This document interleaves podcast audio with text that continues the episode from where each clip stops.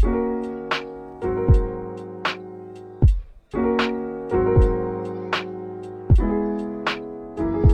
привет! Это подкаст 1001. У микрофонов Егор, Федя, Тёма, Влад. И мы продолжаем слушать альбомы из книги «1001 альбом», который нужно послушать до конца своих дней. Наши дни продолжаются, и сегодня у нас альбом группы Stereolab, который называется Emperor Tomato Ketchup или Томатный кетчуп Императора. Это Он был альбом бы вышел в 96 году. Я подушню. М? Он был бы тогда Emperors. Но Я думал, это его... просто три несвязанных слова. Ладно, он назван в честь фильма, и фильм на русский переводит как «Томатный кетчуп Императора».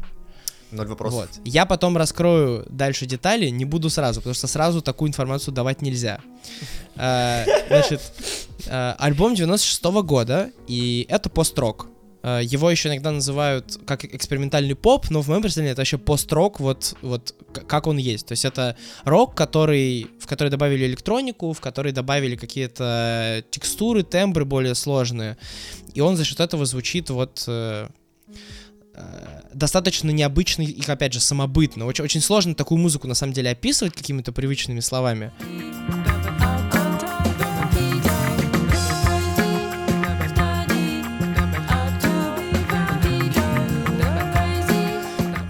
Значит, и это британская музыка, собственно, мы буквально вчера обсуждали тоже британский альбомчик, и сегодня тоже британский альбомчик. Но не совсем, потому что на самом деле группа началась с дуэта англичанина и француженки, которые познакомились на концерте, собственно, группы самого англичанина, и они влюбились вообще, все у них классно, вообще супер, а француженка, она разочаровалась в рок-сцене Франции, вот такое у человека произошло разочарование в жизни. Я ее понимаю. И она переехала к эм, англичанину, собственно, ну, продолжать музыкальную карьеру. Типа, все очень просто. Вот, через три, через три года, собственно, группа изначально распалась, и они собрали Stereolab. То есть, ну, в общем, вот, история довольно простая, довольно прозаичная, ничего тут интересного нет. Вот, название тут э, тоже простое, так просто называлось подразделение какой-то звукозаписывающей студии, она называется Vanguard Records. Короче, никаких скрытых замыслов тут особо нет. Вот, потом они создали лейбл, что-то выпустили один альбомчик, второй альбомчик, э, в какой-то момент подписали контракт с Электро, Электро довольно большой лейбл, мы его уже много раз упоминали, обсуждали, вот, и через год после этого они попали в чарты. Вот, первый раз попали в чарты, э, в основном британские, вот, и, собственно, это четвертый альбом, который мы слушаем, и мне хочется сразу перейти к музыке, потому что про музыку тут можно поговорить довольно много, мне кажется. Музыка класс. Мне вообще, вообще не лег голос сюда. Э, голос вокалистки Летиции. Он Блин. вообще не туда, Се- по-моему. Серьезно? У тебя не было ощущения, что ты где-то вообще такое слышал? А, прям- Смотри, по музыке я когда долго пытался понять, что мне это напоминает, мне по- в какой-то момент прям жестко стрельнуло, что это очень похоже на Spiritualized. Потому что это все такое тоже немножко задумчивое и так далее. Но голос, он какой-то, ну, не- ну, ну не такой, он, он, он не глубокий. Он- Блин, нет, мне, мне нравится наоборот, что он такой вот именно с французским, акц- французским акцентом. франц- э, Он очень французском разбавляет эту музыку, он дает ей Вот. такую краску. Да, он такой прям, такой миленький становится сразу, знаешь, такой прям приятный. Это правда. Будто Щас- саундтрек к Камели какой-то пошел. Еще они, когда переходят на французские лириксы, тоже становится, конечно, слушать приятно. Я Лирикс. согласен, звучит э, э, прям этот, мелодично и так далее. Но, блин, ну мне в какой-то момент кажется, что как будто, ну, ну чего-то этому голосу не хватает. Возможно, он как-то сведен криво, знаешь, как-то ему, ну, глубины чуть-чуть не хватит, чтобы вот эта музыка дополнить полностью. Потому что аранжировка, на самом деле, она, ну, такая глубокая, всенасыщенная и так далее. Она разнообразна, она цепляет и верха, и низа. А голос, ну, как-то он звучит так плоско, что ли. Что? Мне бэк-вокал абсол- абсолютно дал объем спокойно. Вот, типа, вопросов к плоскости голоса Да вообще, как к, к к нет. объему музыки абсолютно нет вопросов. Она настолько многослойная и сложная. у меня... Да, у меня главный вопрос к тому, что под конец она начинает тебя давить, и уже в голове больно. Ну, типа, мне физически было больно. Я, я прям... У меня все жужжит, пердит вокруг меня. И я должен все это в себя вникать. И это правда сложно, типа, это легко было примерно на первых восьми композициях, но последние пять прям нужно было вывозить не потому, что тебе скучно, а потому, что тебе сложно. Нет, насчет, на самом деле, насчет вот звуков и многослойности, тут добавлю, что ребята в целом на этом альбоме не ушли от лоу- лоу-фая. То есть раньше они, ну как бы lo-fi эстетики такой было больше в их музыке, и они как бы добавили плотности, по сути, да, вот к, к- к привычному такому подходу lo-fi, и получилось вот это. Заметно. И за счет этого получается, ну, такая очень текстурированная история. На самом деле, с точки зрения вот того, насколько много всего происходит, ну, сложно вот так сходу назвать еще какую-то работу. То есть это обычно относится к такой электронной сцене, причем относительно современной и достаточно экспериментальной электронной сцене. Ну вот для, для обычного слушателя, так скажем. Ну, потому что это не до конца электроника и не до конца инструментальная музыка. Она так как-то умело балансирует. Она в некотором смысле как трип-хоп с точки зрения позиционирования, А, что ну да, очень, да. Очень такой отдельный выделенный жанр. То-то все и ни о чем, как это. Вот, знаешь, короче, типа, мне, я вот сейчас долго вспоминал, как называется, э, вот то, что у нее, наоборот, такой э, голос э, такой очень высокий, нежный. Есть такой, короче, такой жанр м, металла, называется baby, baby metal, baby rock. Типа, когда вот девушка с очень таким тонким голосом, а это там, типа, там все, все идет, там, дисторшн, э, барабаны, там, типа, слепнот, но там, типа, и там девушка. Ну, Там, типа, либо какие-то очень милые тексты поются поверх. Типа, там, там это очень странная штука, но она очень прикольная. Забираю Влада раз или какие-то милые тексты от Влада. Ува- уважай- Да, уважай- это- уважаемые продюсеры, забирайте Владоса на сэмплы. Да. Короче, да, сэмпл деда, так, типа, ищешь, все. Вот, и типа поэтому вот эта мешанина, которая происходит просто авангардная, реально многослойная аранжировка, с таким голосом прям очень сильно в меня попадает. И я такой, я вот прям, мне было такое чувство, что я когда-то это слышал. Возможно, я слышал именно с- э, саму группу в каких-то там не знаю, плейлистах, в чем-то еще, но, блин, такая какая-то узнаваемая Голос штука. невероятно знакомым кажется, именно голос. Вот реально, вот и голос Хотя, хотя я посмотрел, что, ну, то есть у нее есть, у нее, кстати, 23 кажется, февраля выходит сольный альбом. А, Она довольно много участвовала в Stereolab, то есть, э, ну, тоже можно будет послушать, сравнить. Э, К моменту выхода выпуска это прям буквально там несколько дней будет разница. И на самом деле, вот то, что ты вспомнил металл, тут тоже есть интересная история, что ребята здесь ушли от классического подхода рифов, они здесь именно зацикливали звуки, то есть буквально... а, Это заметно. Бу- Буквально трек, вот э, один из таких ярких, э, перколатор, э, в котором они просто... Короче, они были в некотором кризисе. Этот кризис заключался в том, что они были в творческом тупике, то есть все, что они пытались пробовать до этого альбома, да, вот какой-то период, оно не вело их никуда. Они такие, ну, как бы да, и они вроде как группа развивались достаточно линейно вверх, без особых каких-то провалов, без особых всплесков, но они не чувствовали, что они идут к чему-то большому, как будто они так просто вслепую пробовали всякое. И они в какой-то момент начали делать кавер на песню The Gods, которая называется ABC, и по итогу они просто зациклили четыре ноты, а песня эта, она свободная импровизация, по сути. Ну, то есть вот, такая, вот такой трек. Они взяли четыре ноты, зациклили, и получился... Да, да, и получился перколатор.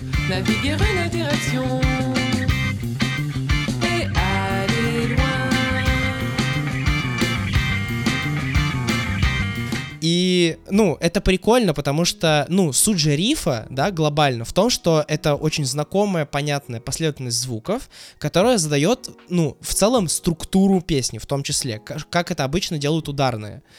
А тут они такие, ну, просто возьмем и буквально вставим одно и то же.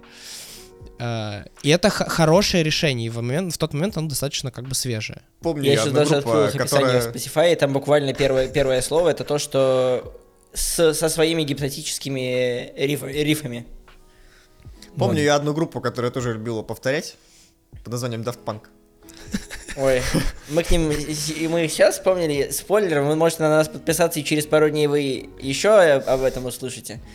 Э, Не, на самом деле- историй. Я понял. Ну, короче, этот вокал, он создает такое чувство наивности этого всего происходящего. Блин, да, вот, то есть, типа, как будто бы, знаешь, если бы здесь был более глубокий голос, либо это уже такой трип хип-хоп какой-то пошел, либо, не знаю, либо вообще полный отделение Слушай, я голоса вспомнил, от э, аранжировки. Как это, Ну. почему нельзя общаться с э, российскими инди-промоутерами? Потому что ты подсаживаешься на всю ту музыку, которую они тебе присылают. Короче, мне тут Шумов э, еще в прошлом году советовал такую девочку, называется э, Спелая, по-моему, или что-то такое. Вот, Да. вот э, очень похоже. Есть какой- Кстати, ну блин, Да- Даша Аврамова, типа вот, э, но у нее более низкий голос, конечно. Не, я, я бы сказал, что тут сложнее провести параллель э, к обычной инди-музыке, потому что я бы сказал, что тут вопрос идет в том, насколько музыка ощущается детализированной или такой цельной, как колбаска. И вот суть в том, что в тот момент, когда возникает женский голос, все, что происходило до этого, становится одним большим фоном.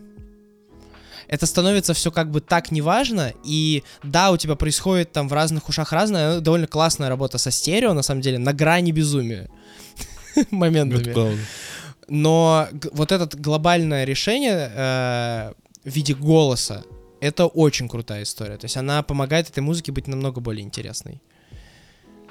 Ну, он добавляет очень крутую изюминку, и, блин, я... Если вы знаете, где я звучал стерео, э, Stereolab а вообще, каких там фильмах... Почему играх, это кажется вообще, таким знакомым, да? Почему это реально кажется таким знакомым? Вот, типа, я что-то поресерчу, я не мог найти, не мог понять. Но вот, если найдете, скидывайте в комментариях, будет очень Но интересно. оно по чуть-чуть похоже на все, понимаешь? Вот как бы... И на, и да какой-то нет, этот женский на- голос меня убивает. Я просто, да, типа, да. он, он- он- он- он, возможно, на все похож, но как-то не Может быть, там ни на знаешь, что какую-то французскую попсу. Не знаю. Ладно, предлагаю время э, охуительной истории э, про название альбома. Ты Значит, напоминаю, давай. альбом называется Emperor и Кетчуп, э, что значит томатный кетчуп императора. Альбом вышел в 96-м, и есть одноименный фильм, который вышел в 70-м. Это японский фильм, и он длится 75 минут. А, В 71 году вышла его сокращенная версия на 27 минут, которая точно так же называлась. И потом в этом же году, когда они сократили, вышла еще 12-минутная версия, а, еще больше сокращение, которая называлась «Война камня, ножницы и бумаги». Собственно, сюжет Пока фильма. никакого криминала. да, как это. Сюжет фильма. А, на всякий случай сноска. Мы ничего не пропагандируем, мы против всего, то, что сейчас будет названо. Вот. Это... То есть он даже отдельное множество не назвал, чтобы мы понимали. Он сразу... так, Поверь, там... э. Я сейчас перечислю все то, что происходит в фильме, который мы просто Да. упоминаем как культурное творение отдельной страны, отдельного автора в отдельной стране. Которое дало Значит, название это этого некоторое, альбома, да. да, некоторое неопределенное будущее, в котором дети свергли взрослых, и они основали империю. Вот, э, в этом фильме нет персонажей, вообще нет какого-то повествования. Это просто там происходит какая-то музыка, иногда какие-то звуки. Это просто набор сцен, где дети совершают разного рода жестокие оскорбительные действия по отношению к взрослым. Ну, всякие аресты, порабощения, казни, изнасилования.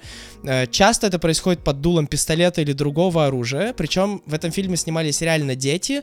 А, Значит, титул, собственно, вот этот Emperor Tomato Ketchup зафиксирован в той конституции этой империи. И это считается любимым блюдо детей. Ну, любимое блюдо детей. Я После того, как посмотрел альбом, я такой, я не могу это не посмотреть. Я сначала хотел посмотреть короткую версию, в итоге я открыл длинную и прощелкал ее всю.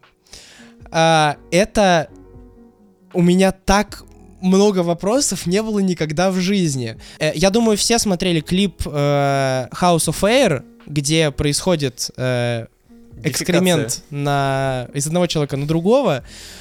Вот я помню ощущение после того клипа. Здесь э, вы никогда ничего подобного не видели. Я думаю, что в современном мире мне... Я не представляю, как это может вообще возникнуть как продукт, даже как на черном рынке. Это настолько нарушает все нормы, границы этики, морали, вообще всего. Ну, то есть, если вы хотите, ну, расширить сознание, просто посмотреть, что в мире делали в 70-м году, например, ну, посмотрите, Emperor Томато Кетчуп. Ну, лучше не смотрите, не травмируйте себя, свой... Да не, на самом деле, просто вообще тогда получается с тематикой фильма альбом вообще никак не коррелирует. Абсолютно.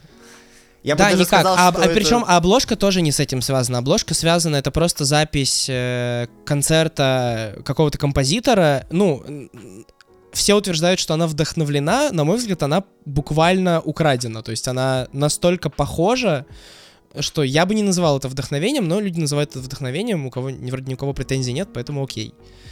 Э, У них, на самом деле, у Стереолаба красивые обложки на альбомах. Прям есть целая отдельная статья «Эволюция обложек Стереолаб». У них, слушай, было такое движение в э, искусстве, когда вот любили работать именно с формой. Э, Был такой венгерский, по-моему, художник, который э, работал с- именно с орнаментами. То есть, по-моему, звали Вазер- э, фамилия у него Вазерели была, а вот имя я не вспомню сейчас, к сожалению. Но он был венгр, э, француз венгерского происхождения. Вот, и он, короче, тоже работал типа над тем, чтобы из объектов выстраивать какие-то такие вот глючные картинки. Вот. И в целом всем рекомендую сходить э, в этот в музей Помпиду, если вдруг кто-то окажется в Европе. В, этом, в музей Жорж Помпиду в Париже. Там есть зал, который посвящен как раз использованию вот этого вот нового визуального искусства в оформлении всяких вот э, публицистических материалов, там афиш, концертов и так далее. Блин, у меня ужасная уже просто ассоциация. Я когда слышу Помпиду, я такой Помпиду. Все, у меня Марлин Монро, типа, все. Я, я вот, понимаешь, у меня это не фамилия, это строчка из песни. В общем, э, мне что хочется сказать. Альбом интересный, альбом очень необычный, многослойный, авангардный, вопросов как бы нет. И с точки зрения ощущения от прослушивания, точно стоит попробовать. Но после того, как вы послушали эту обалденную историю про название, я не понимаю, как слушать эту музыку. То есть у меня просто слишком яркая ассоциация, потому что я это еще посмотрел. Поэтому, пожалуйста, если, ну, сначала не послушайте музыку. Не смотрите, пожалуйста, Если, фильм. если вам понравится, то не смотрите. Если не Да. понравится, ну можете посмотреть. Ты, То вам конечно, молодец. нечего, Ты, типа, в знаешь, этой жизни. Да, да, Ты, да. конечно, молодец, знаешь, это как запретный плод сладок. Ты сейчас сказал, не смотрите. Вот Подводя итог, а, интересная, сложная работа. Мы продолжаем разбираться в альбомах из книги. Слушайте нас каждый день по будням. С вами был подкаст 1001. Пока. пока-пока.